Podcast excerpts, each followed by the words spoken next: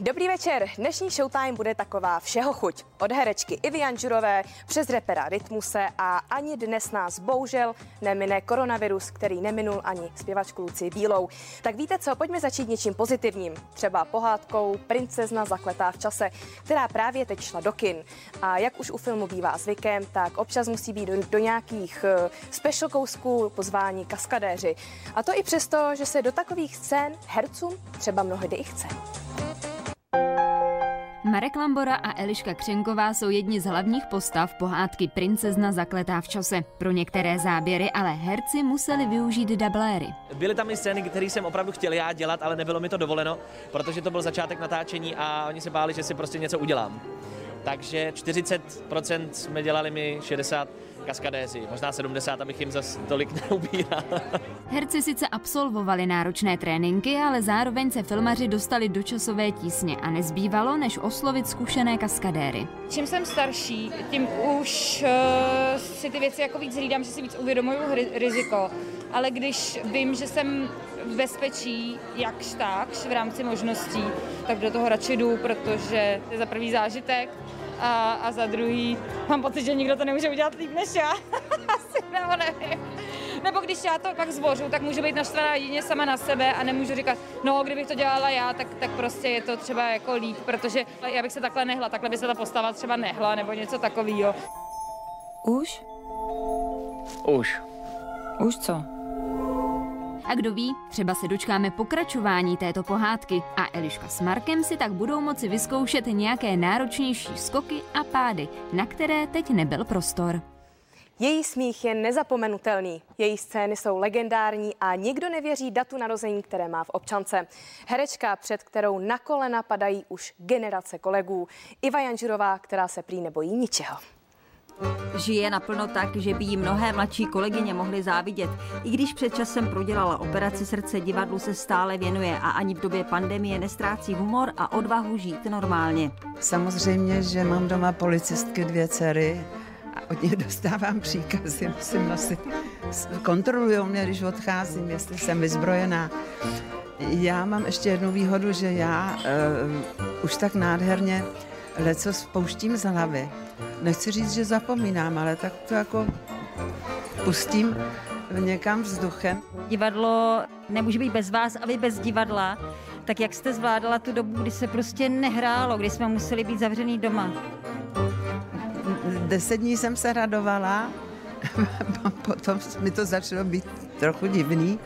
Houby narostly, tak jsem si něco četla, pouštěla jsem si nějaký filmy a už Ono je to banální, už jsem se těšila na divadlo, ale trochu jsem se bála. Já jsem se bála, jestli se mi to za ty dlouhé prázdniny nepoškodí v té paměti. Tak jsem si pro jistotu nic ne- jiného nepamatovala. Abych ji nepřetížila. Tak naš, našla jsem cestu ještě do krámu pro mlíko, to jo, ale jinak jsem se nepřetěžovala. S typickým úsměvem pod rouškou přišla Iva pokřtít knížku kamarádce herečce Monice Zoubkové. Mají toho více společného, než by se mohlo zdát. Ona má příjemný obličej, protože je mi podobná trochu, tak to musím tvrdit, že jo, to je jasný. To, že jsme si podobní, to je asi fakt, protože si pamatuju Vladimíra Dlouhého, který mi říkal, nejsiš náhodou Remundovic? Takže něco tam asi je. A možná čím jsem starší, tím je ta podoba trošku větší, ale nejsme příbuzné. Neznám vlastně nikoho takového, že by eh, byl takhle energický, eh, humorný, s nadhledem, bral všechno tak, jak jde, i v téhle době. To je právě to, co mě na Ivy Janžurově baví. Věk žen se nikdy neprozrazuje, my si ale dovolíme složit poklonu Ivy Janžurové jejími vlastními slovy. Věřili byste, že téhle dámě brzy bude 4x20? Saša Rašilov je čtyřnásobným otcem. Fotkou z porodnice se pochlubil na Instagramu. Manželka Lída porodila holčičku, kterou pojmenovali Emílie. Společně mají ještě dceru Marii. Z předchozího manželství s Vandou Hybnerovou má herec dvě dospělé dcery. Olga Menclová žádá všechny, kteří se zítra chystají uctít památku Jiřího Mencla v pražském Rudolfinu, aby nenosili smuteční věnce. Důležité je nezapomenout roušky a taky mít vlastní tušku pro podpisy do kondolenčních knih, aby nebylo nutné psací potřeby po každém podpisu dezinfikovat. Reper Rytmus je pro někoho kontroverzní osoba, pro jiné úspěšný umělec a nebo třeba i muž se srdcem na správném místě. Tak, abychom v tom vlastně měli jasno, tak celou svoji 30-letou kariéru schrnul do dokumentu s názvem Tempos. Dobre, můžeme jít. Před pěti lety Rytmus podhalil svůj život dokumentu Sídliskový sen. Ten se týkal především jeho rodinných vztahů. Teď však přichází s dokumentem ještě zajímavějším. Orione, co pro tebe znamená Rytmus? Pro mě znamená takový takový slovenský já. Rytmus jsou samozřejmě hromady jako luxusních desek, který, který má nás zahrnul. Já jsem ho poslouchal, když jsem chodil z basketbalu domů. Víš, když mi bylo 13-14 roku a seznamoval jsem se s repem. Král, on vlastně dokázal nejvíc, co tady asi myslím, že jde u nás. My jsme kamarádi a je úplně normální člověk a jenom nemáme rádi prostě ti, co jsou proti nám a dáváme to dost najevo, takže tak to je.